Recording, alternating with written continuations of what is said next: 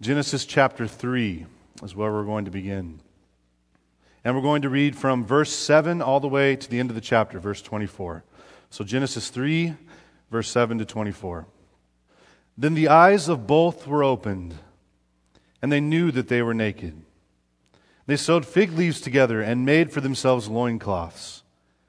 And they heard the sound of the Lord walking in the garden in the cool of the day. And the man and his wife hid themselves from the presence of the Lord God among the trees in the garden. But the Lord God called out to the man and said to him, Where are you? And he said, I heard the sound of you in the garden, and I was afraid, because I was naked, and I hid myself. He said, Who told you you were naked? Have you eaten of the tree of which I commanded you not to eat? And the man said, The woman whom you gave to be with me, she gave me the fruit of the tree, and I ate. Then the Lord God said to the woman, What is this that you have done? The woman said, The serpent deceived me, and I ate. The Lord God said to the serpent, Because you have done this, cursed are you above all livestock and above all the beasts of the field. On your belly you shall go, and the dust you shall eat all the days of your life. And I will put enmity between you and the woman, between your offspring and her offspring, and he shall bruise your head, and you shall bruise his heel.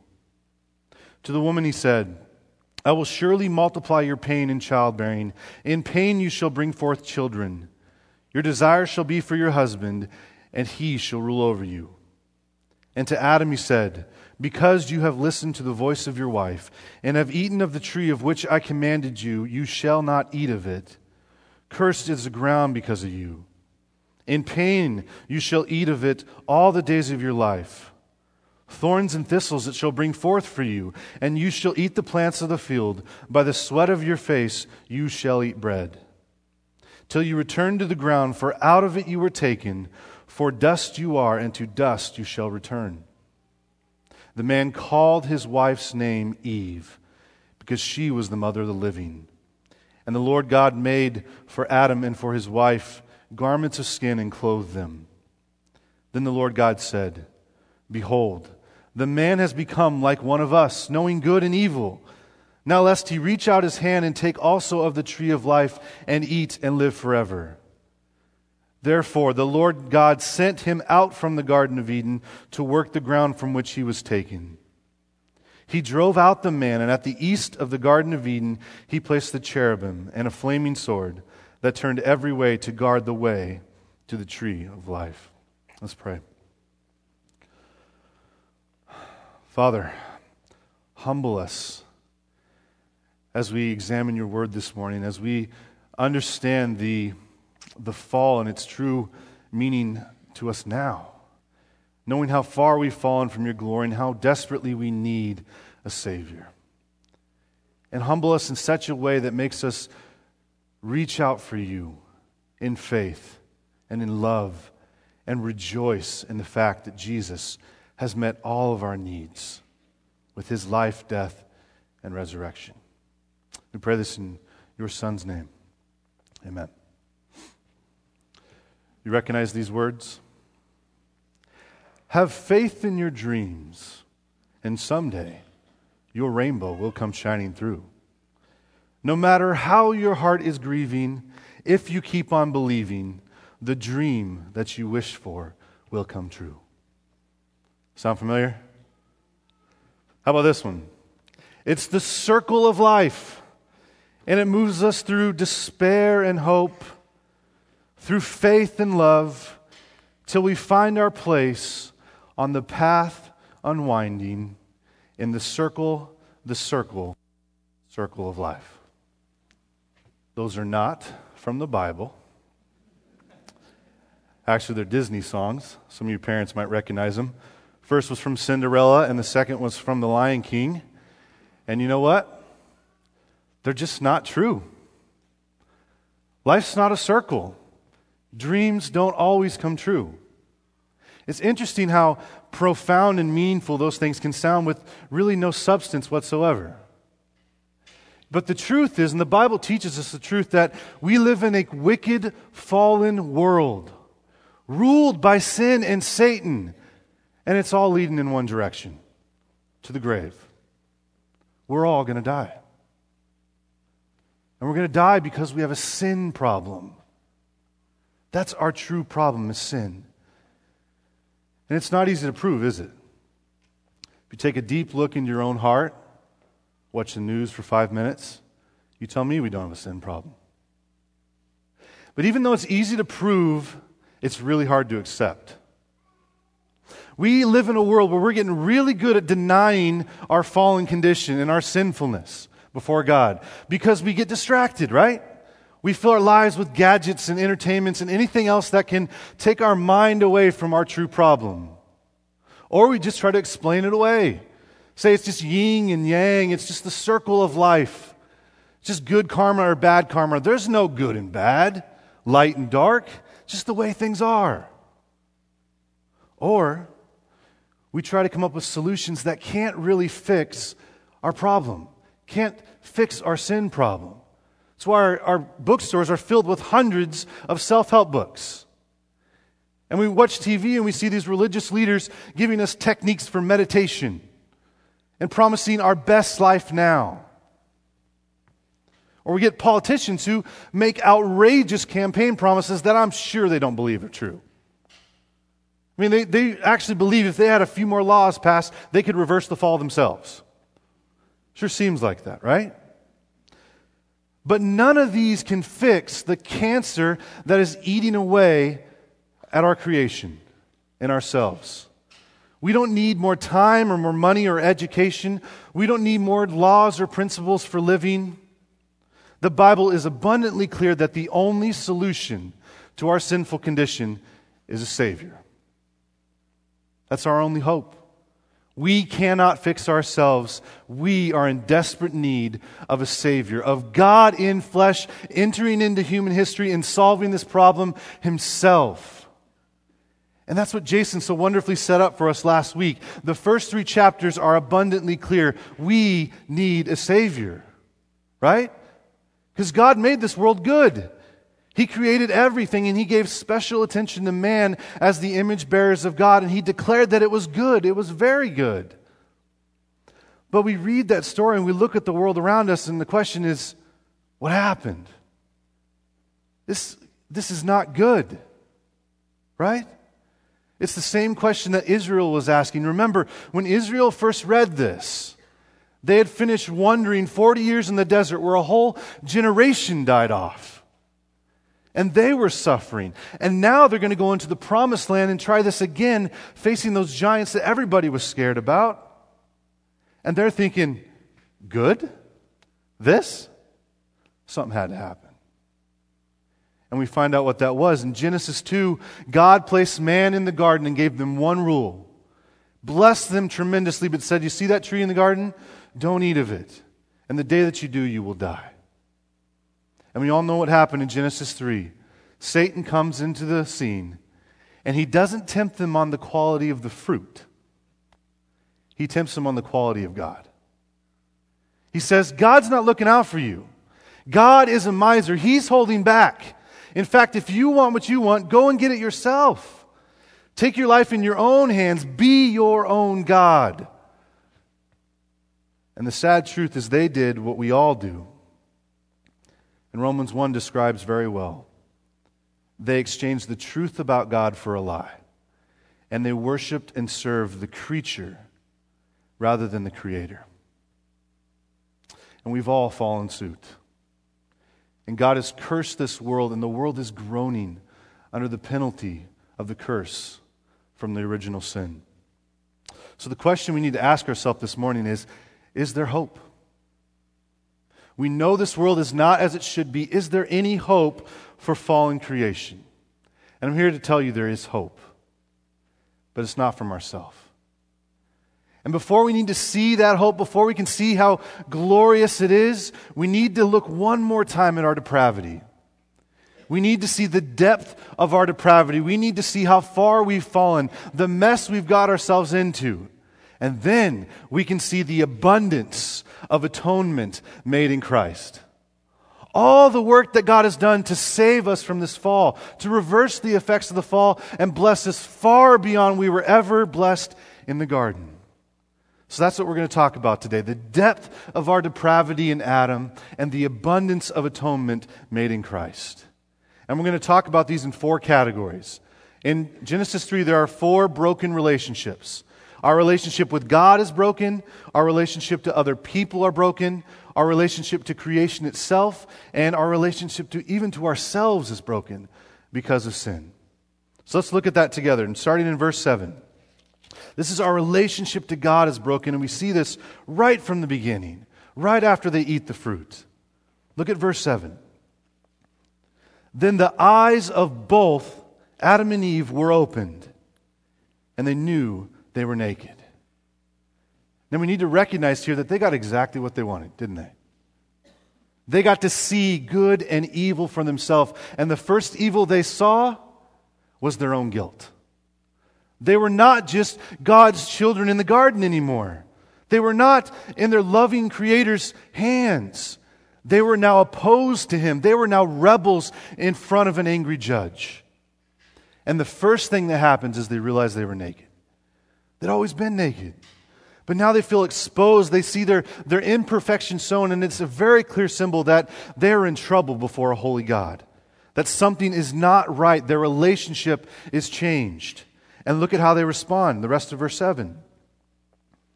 They sewed fig leaves together and made for themselves loincloths. Right here, we have the first attempt at works righteousness. Right in the garden. I have a problem. I'm in trouble with the holy God. I know. Fig leaves. Right? I can just cover it up. He'll never notice. If I just do a few things, he'll be fine. I cover it up. It won't, make, it won't be that big a deal. Sad to say, they keep on hiding. Look at verse 8. They heard the sound of the Lord God walking in the garden in the cool of the day. And the man and his wife hid themselves from the presence of the Lord God among the trees of the garden. You guys see the stupidity in that, right? I know. Let's hide behind the trees that God made. Let's, let's hold the breath that God gave us and they won't find us. Right? Sin makes us do stupid stuff. Not to mention how prideful that is, right? They don't have a true fear of God. They try to hide from God. If they really feared God, they would know there's nowhere to go. God is sovereign over all of his creation. He's omnipresent. You cannot get away from him. And instead of running to God in repentance and, and for help, they hide. Something is tragically wrong with this relationship. The relationship that was loving and open and innocent with God is now broken because of sin. You know, we can laugh at their stupidity all day long, but we do the same thing, don't we? We spend our lives hiding our sinfulness from God and from other people. I mean, you guys ever thought why this place isn't packed on Sundays? Why any church, for that matter, isn't packed on Sundays? People don't want to have their sin exposed. I remember even in youth ministry of people that they would be coming to church every single week and all of a sudden they disappear. I come to find out later they've fallen into some sin. They don't want to go back and have their sin dealt with. And you guys know that temptation, right? Last thing I want to do when I'm sinning is go to a small group and confess. Right? Because, as John 3 says, people love the darkness rather than the light because their works were evil. We know we're guilty. We have shame, but we have the pride to think we can cover it up. I love what Mark Driscoll says about this passage. He says, The rest of human history from this point forward is all about fig leaves. It's all about covering ourselves up. So I ask, what's your fig leaf this morning? Bet you didn't think you'd ask, be asked that question this morning, right? What do you use to cover up your sinful condition to God and to other people? Is it gossip? Is it flirting with people? And you just think that as long as that person's not around, nobody knows. God knows. He hears us, He knows what's going on. Is it the internet? I think the internet is the biggest fig leaf of all. Not just pornography. We, we do try to hide that, right? We think that, okay, as long as I, I delete the search history or something, then nobody will know. God knows. He knows everything that we're doing. But I'm not just talking about that. What about stuff like Facebook or Instagram or Twitter or other books, right? What we, we try to sanitize our life through those those means. I, I'm not into Facebook that much, but I've, I've looked at some of the Facebooks, and it seems like every day you're at the beach. It's like the, the pictures of the feet in the sand. They're always perfect family pictures, always finishing these beautiful home projects. You think Facebook would change if we rigged our phones to take a picture of us every five minutes? Catch that moment when I'm arguing with my wife or just exhausted by my kids? We like to put out a nice, sanitized version of ourselves out there and say, nobody knows. God knows. He knows we're broken. He knows we're in desperate need of Him. We can't cover it up. What about religion? You may not want to run and hide from other people, and you may want to do that by not being a part of a church. But how often do we think, you know what? If I'm just good enough, God will accept me. If I do enough, I can honor God enough, He'll be okay with me. As if we're going to bring all of our good works to God on the day of judgment and say, Look at this, Lord. You guys know that even Mother Teresa will not be able to come before God and say, Look at this, Lord, my 35 years in Calcutta. Look at all that I've done for you. We bring no resume to God. Nothing. We're broken and sinful, and there's nothing hidden from His sight. Hebrews 4:13 No creature is hidden from his sight, but all are naked and exposed to the eyes of him who we must give an account. Our relationship with him is broken because of sin, because of the fall. But our relationship with each other is also broken, and that's the next part of this passage. Look at verse 9 with me. Verse 9. But the Lord God called to the man and said to him, Where are you? He said, I heard the sound of you in the garden, and I was afraid because I was naked and hid myself. More evidence of a broken relationship, right? And he said, Who told you you were naked? Have you eaten of the tree which I commanded you not to eat? Now we need to stop here for a second because this is not God trying to play detective. It's not God trying to figure out what happens. This is a loving act of a good parent trying to bring his kids to repentance. You guys have done this, right? There, about a month ago after Halloween, we had some Halloween candy hidden in our hallway. And my, my daughter Hope liked to sneak in and like steal a piece of candy when we weren't looking. And one day she, she stole a piece of chocolate and it like smeared all over her face. And she walked out like nothing happened. I called her over and said, Hope, have you eaten any chocolate? You guys know the face, right? The eyes get big. And just, no, I haven't eaten any chocolate at all. I know she ate chocolate.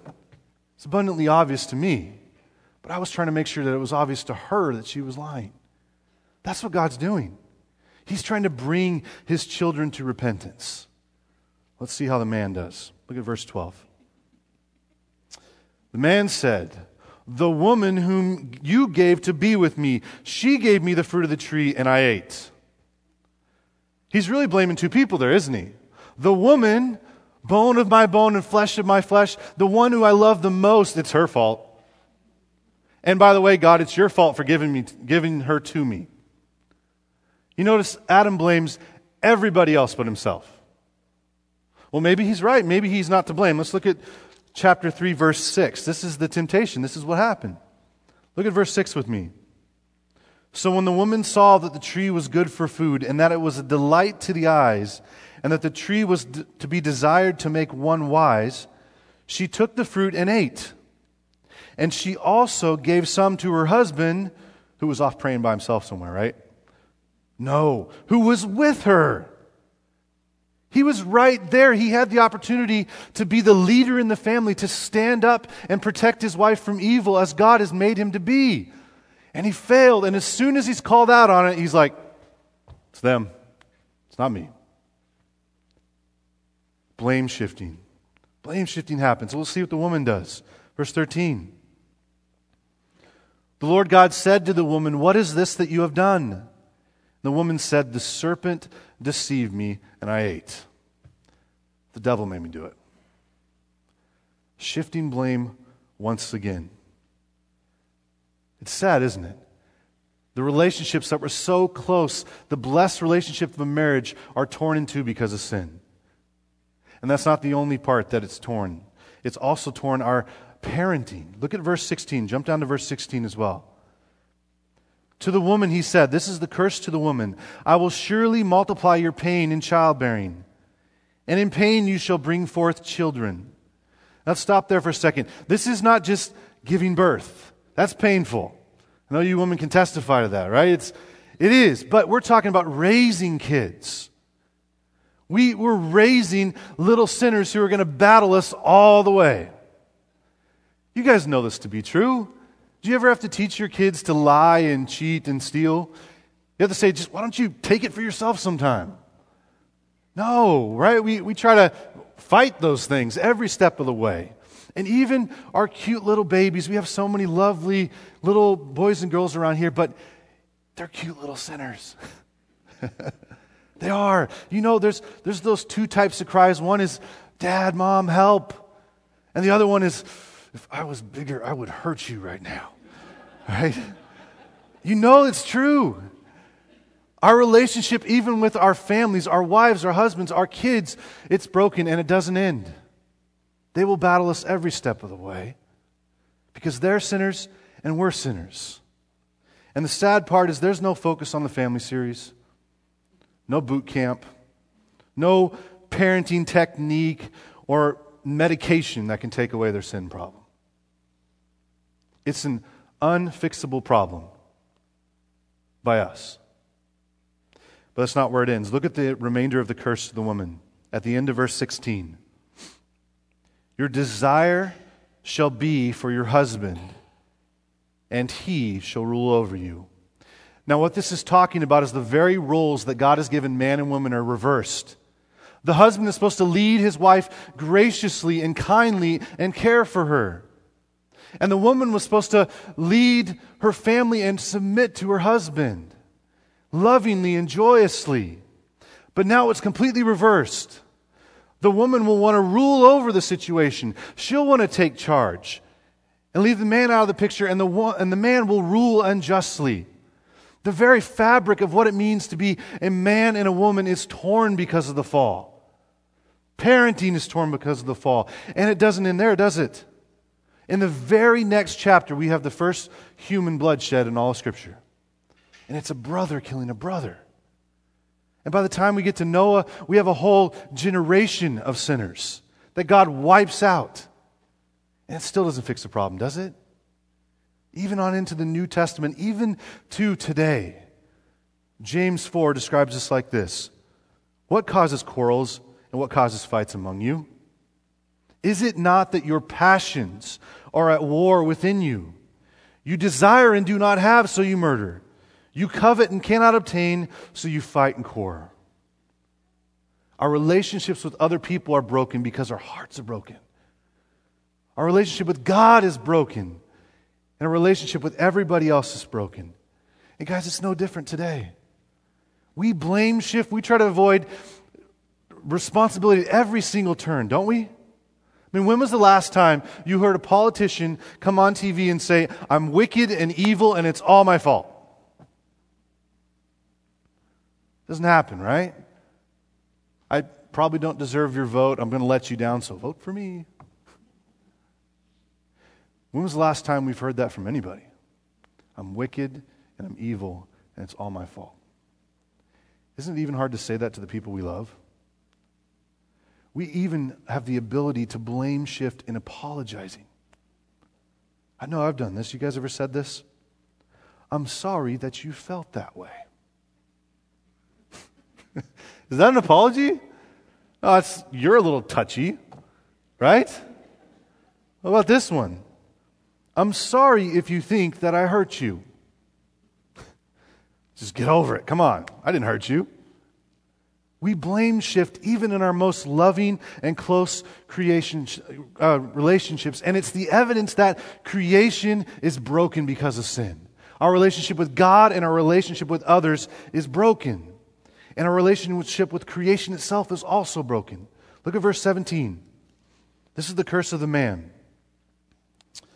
He said to Adam, Because you have listened to the voice of your wife, and have eaten of the tree of which I commanded you, you shall not eat of it. Cursed is the ground because of you. The very ground that we walk on is now against us. So there's storms and tornadoes, and there will be people that die and suffer not because of human involvement, because of illness and cancer. We're at war with creation itself. And in pain you shall eat of it all the days of your life. Thorns and thistles it shall bring forth for you, and you shall eat the plants of the field. By the sweat of your face you shall eat bread. You're battling creation every step of the way, and even work itself, which was once a joy and a privilege to work for God, is now going to be against you. It's going to be hard. It's going to have problems. We know that's true, don't we? I mean, in our world, you're weird if you don't complain about your job. Hopefully, you're Christian. That's why you don't complain. Look at verse 23. This is the culmination of being kicked out of creation. Verse 23. Therefore, the Lord God sent him out from the Garden of Eden to work the ground from which he was taken. He drove out the man, and at the east of the Garden of Eden, he placed cherubim and a flaming sword that turned every way to guard the way to the tree of life. We're kicked out of God's place the place of blessing where work was a joy, and we're kicked out to suffer. To suffer because we have a severed relationship with God, we're at war with each other, and we're at war with creation itself. There's one more effect of the fall. Look at verse 19. Our relationship is broken even with ourselves, who we were meant to be. Verse 19 By the sweat of your face you shall eat bread till you return to the ground, for out of it you were taken. For dust you are, and to dust you shall return. The ultimate penalty of sin is death. We're all going to die. It's one of the most tragic things in our world. And even though we've all been affected by it, we tend to ignore it, deny it, trivialize it, laugh at it or mock it put skeletons and tombstones on our lawn at Halloween as if it's funny. But death is this penalty for sin. And guys, you know that there's nothing like death that screams that there is something wrong with this world. It ruins the best of plans. And it's a curse from God, a wrath of God because of the fall. But that's not where it ends. We've also died spiritually. We're no longer the perfect image bearers of God anymore. We're broken from the inside out. In fact, that's the cause of most of our war. Ephesians 2 says this You were dead in your trespasses and sins, in which you once walked, following the course of this world, following the prince of the power of the air, the spirit that is now at work in the sons of disobedience among you whom you all once lived in the passions of the flesh, carrying out the desires of the body and of the mind, and were by nature, our nature is changed. Nature, children of wrath, like the rest of mankind. We no longer honor God like we should. We're slaves to sin. Guys, that's the depth of our depravity. We have a broken relationship with our Father, our Creator, broken relationships with each other, with creation itself, and even ourselves are broken, and we will lead to death. Sin is our biggest problem. Do you believe that? Do you believe that sin is really your only problem? You know, I don't, I don't know if we do. Because when you're confronted with difficulty and sin in your life, where do you run? Do you run to God's solution in Christ? Or do you look for a temporary substitute? Do you try to fix yourself? The fig leaf again. When we have marital problems, do we depend on communica- communication techniques and seminars and more date nights? When we have parenting problems, do we just look to the, the next parenting book or more discipline or just change the type of schooling? We have health problems. Do we look for a new diet or weight loss technique or more exercise? And financial problems, do we just get a new job or a new boss or a new savings technique? Or when there's political problems, do we look for a new candidate or new laws or just let's move to a different state? Guys, there's nothing inherently wrong in this. Don't, don't hear me say that. The problem are not with those things in themselves. The problem is when we run to those first instead of to Christ. And it shows us that we don't really get Christ, but most of all, we don't really get ourselves.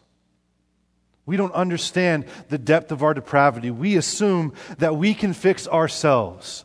And we assume that the biggest problem are not, is not from the inside in ourselves, in our sin, it's the circumstances. We're just like Israel. And one of the things that always baffled me about Israel is the triumphal entry. You guys remember that? When Jesus comes to town on the donkey, people are laying down their coats and these, these branches, and all of them are yelling what? You guys remember? Hosanna. Hosanna in the highest. God save us. And then a week later, that same crowd is yelling, Crucify him.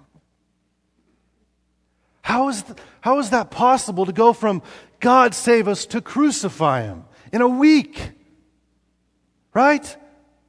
Well, it's because when, when Jesus finally got into Jerusalem, he started talking about sin. He started talking about payment for that sin and that they couldn't do it with themselves. And they said, put him on the cross. What we meant when we wanted God to save us was God save us from these Romans. Get them out of our country so we can worship you. I'm okay sin wise. I have the law, I can fix myself. But get, get our circumstances fixed. God, my sin is not my biggest problem. Where are we going to be in a week? We're seeing God save us. Christ is my only hope. In a week, in a day, are we going to be seeing, saying, God, save us from my spouse? Save me from my kids, my job. Fix my situation, God. Or are we going to say, Save me from my sin? I hope this morning that you see you're in desperate need of a solution to your sin problem. We need a Savior. And the glorious news of Christmas is that Jesus didn't come to fix our situation. He came to do battle with our biggest problem, with sin and Satan and evil, the, the really only problem we have. It's the root of every other problem. And as 1 John 3 8 says, the reason the Son of God appeared was to destroy the works of the devil, to free us from the curse and the bondage and the curse. And Jesus does this by becoming a curse for us. And we see the promise of that right in the curse itself. Amazing that God, in the midst of the curse, deals out grace. Look at verse 15. Wonderful promise of God which lasted for years. God is cursing the serpent. He says this I will put enmity, I will put struggle, battle, war between you, Satan, and the woman, and between your offspring and her offspring. And what God is saying look, man and evil, man and Satan will not be on the same side. I'm going to cause division there. I am going to make two lines of people in this world. I am going to make those who are of Satan the spawn of Satan, as Jesus even calls the Pharisees in the New Testament, right? That say they do just like their father and lie. And I'm going to make those who are of Christ. This new creation, this new group of people who will honor God. They will do battle for years and years. There will be conflict and difficulty because of sin. But where does it all end? Look at the next part of the verse. Offspring will battle offspring, but he, one person, not plural anymore. He shall bruise your head, Satan. There will be a man coming from the woman to crush Satan. He will bruise your head, and you, Satan, shall bruise his heel. God promises in the midst of fallen humanity and the difficulty of life, I will send a Savior. I will send someone who will suffer and bear the curse and crush Satan. Theologians call this verse the, the protoevangelium, which means the, the first gospel of God, the first promise of God. And I love what Sinclair Ferguson says about this. He says the whole Bible is an extended footnote of that verse. That's God's plan. That's God's solution to our fallen condition, and it's played out all through Scripture. And see, Adam and Eve actually believed this. We see the evidence. Look at verse 20. The man called his wife's name Eve because she was the mother of the living. Did you catch that? She was just given the curse, just like Adam, that you will die. But Adam says, no. She may die physically, but through her offspring, there will be life. There will be victory over this fallen world. One will come to crush Satan, and our hope is there. And so, Eve, I'm going to name you that to remind us of that every single day. I love that. In verse 21, God responds to their faith in such a gracious way. Look at verse 21. The Lord God, the covenant keeping God, made for Adam and for his wife garments of skin and clothed them. The first bloodshed in the garden should have been Adam and Eve. But instead, God brings an innocent animal, sheds their blood to clothe Adam and Eve. Remember, all they had was fig leaves. God takes their ridiculous attempt to cover their shame, and God covers it himself. In this beautiful picture that God says, You are not going to fix yourself, but I will clothe you. I will take care of you, and I will cover your shame for good. It's almost as if God is saying, Look, you didn't trust me the first time. You didn't trust I was good, so I'm going to tell you I was good, and I'm going to show you I was good. And I am good forever. And that's what the Bible is it's this massive campaign of show and tell. I am good, and let me show you. And we know that it doesn't end there. Adam and Eve trusted God in faith, but we get to look back on the, the promise being fulfilled in Jesus, and we know exactly how the curse was taken. Right? Where our relationship was broken with God, Jesus had his relationship broken with his heavenly Father. In the passage that Jason read earlier, Isaiah 53, yet it was the, the will of the Lord to crush him. He has put him to grief. When his soul makes an offering for guilt, he shall see his offspring, and he shall prolong his days. And as Jesus was on the cross, the point where he had his, his heel crushed by Satan, bruised by Satan, we hear the cry, My God, my God, why have you forsaken me? His relationship with God was severed because of sin. He didn't deserve it. We had our relationship with broken with God, but Jesus took that curse for us.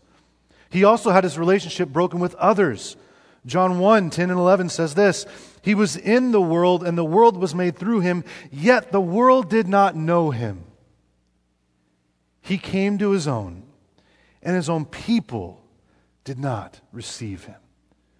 Rejected by men. And the ultimate rejection was putting him on the cross. He even battled the brokenness of creation itself. Romans 8 says this for the creation waits eagerly, longing for the revealing of the sons of God. For the creation was subjected to futility, not willingly, but because of him who subjected it, in hope that creation itself will be set free from its bondage to corruption and obtain the freedom of the glory of the children of God. Jesus came to set us free in all creation. And lastly, his relationship was even broken with himself. He took on a whole different nature in a way. He became something that was contrary to the very idea of God himself. He died. Just get your wrap your mind around that for one second. God died. Is there anything more contrary to God's nature than that? The eternal one took on death. And through that death, he delivered us. Hebrews 2 9.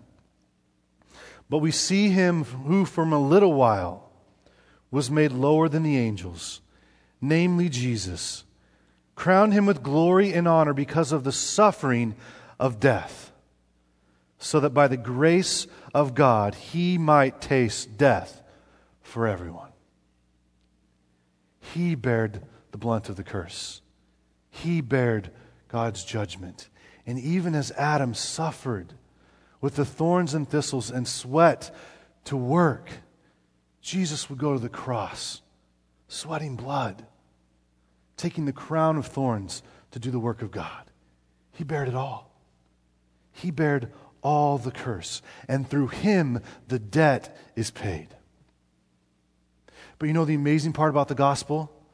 That's not it. That's not all. He paid our debt. He took the curse for us. But the glorious truth is that Jesus didn't just free us from the fall.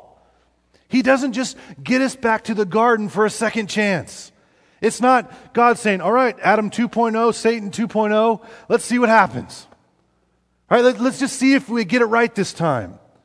No, he took, takes us beyond the garden to a better place. It's the abundance of atonement. He pays our penalty in full, but he also gives us the righteousness we need to worship God forever. He does this by justifying us, by declaring us righteous through faith, and then he sanctifies us. He makes us righteous, so we're going to get home worshiping God forever. Listen to this quote from a favorite teacher of mine in college named Eric Thomas about this very thing. God says to us that I'm not just going to get you out of prison, I'm going to get you home.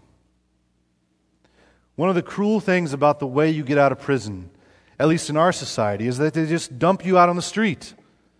That's why there's so much recidivism, because people get right back into prison because they just get dumped out right where they get left off right back on the street, not even a little help on the way out.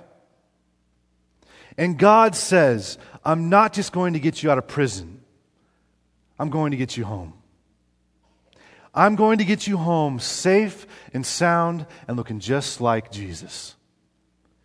And I'm going to be there with you on the way home. I'm not just going to give you directions, I'm going to drive the car. I'm going to make sure it happens. So we're at a weird state right now.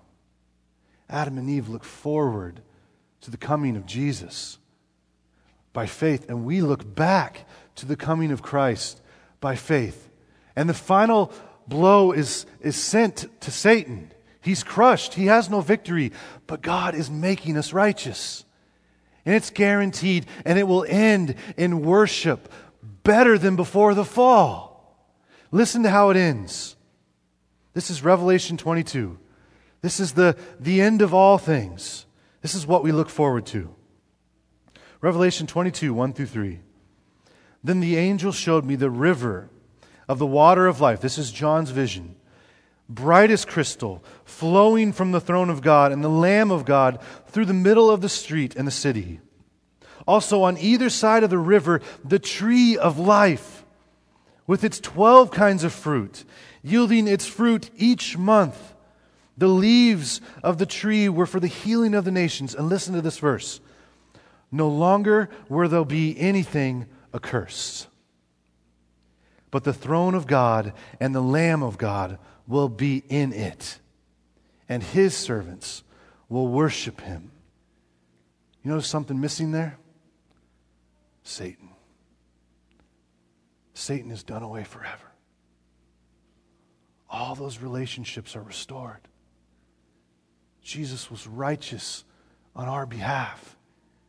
He loved God in the way that we should have loved him, and his righteousness is transferred to us by faith. So we have a restored relationship with our Father. We love others as we should have loved. Creation itself will be for us, and we will worship God from a pure heart. We will want what God wants. You know, we have to do self control right now to worship God how we should worship Him. And, and having self control will be nothing. It's like the training wheels will be taken off. We worship God naturally, as we should have done the whole time. That's the victory in Christ. And that's what our Savior's done. Let's pray. Father, what more could we think about around Christmas time that could be more important? You have done all that is necessary and more to lift us from the fall, to take away the curse, and restore us to a right relationship with you that was so much better than even it was to begin with. Father, help us to trust you by faith, to worship you from that pure heart this morning, knowing we have victory over Satan, our biggest enemy, through the cross and we are following you by the power of your Spirit, and we will see that ultimate victory one day when we worship you before the throne. We thank you for that wonderful grace. In your name we pray. Amen.